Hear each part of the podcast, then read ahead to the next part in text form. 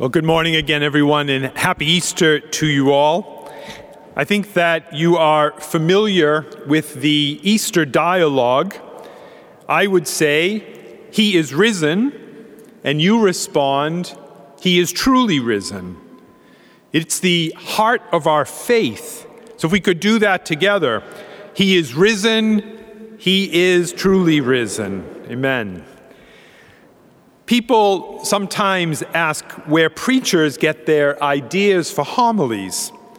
Some say prayer, some say the fathers of the church, or still others, biblical commentaries. For me, I went to CVS because there I saw a huge sign hanging overhead now read this through the eyes of a Christian. Make it an Easter to remember, redeem and save. Imagine CVS telling us redemption, salvation, explaining the mystery of faith.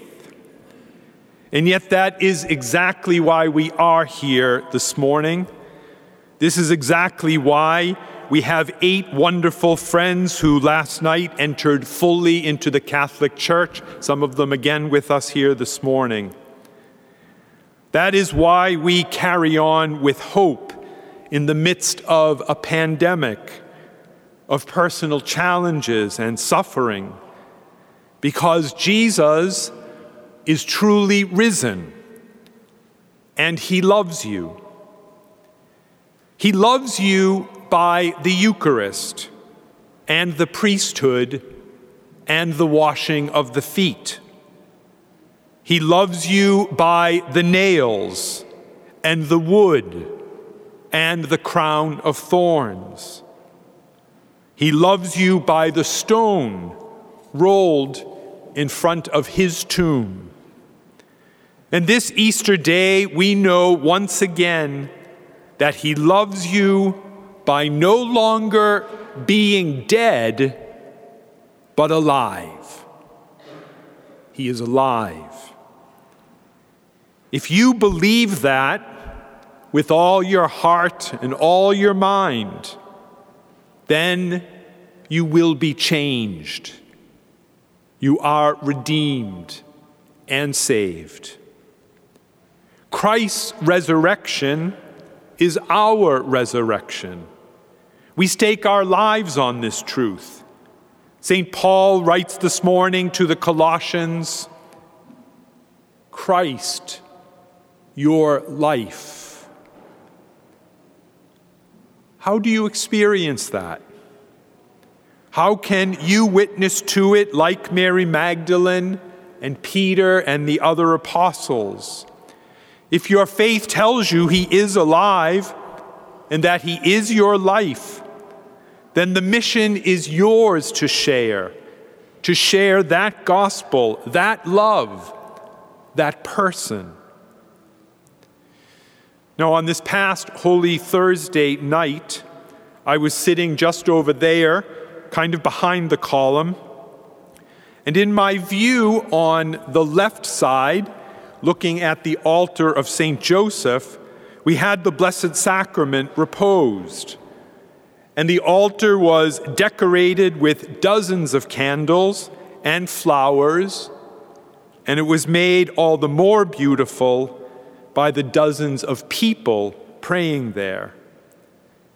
But then on the right side of the column, in my view, as the norms require, here in the sanctuary, it was darkness, no lights, the altar stripped bare, candles gone, cross gone, no sign of any life. And I looked up and it struck me where Jesus is present, there is life light, beauty, hope, purpose, reverence. But where he is not acknowledged, only darkness, barrenness, life, death. It could remind one of the great resurrection painting by Piero della Francesca. Jesus is coming out of the tomb, and half of the garden is still dead. But where his foot touches the ground, earth springs back to life.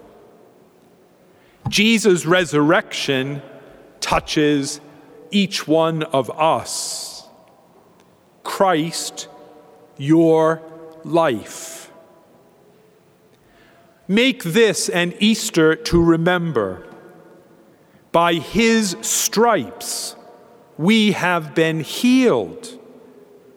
By his resurrection, we are redeemed and saved.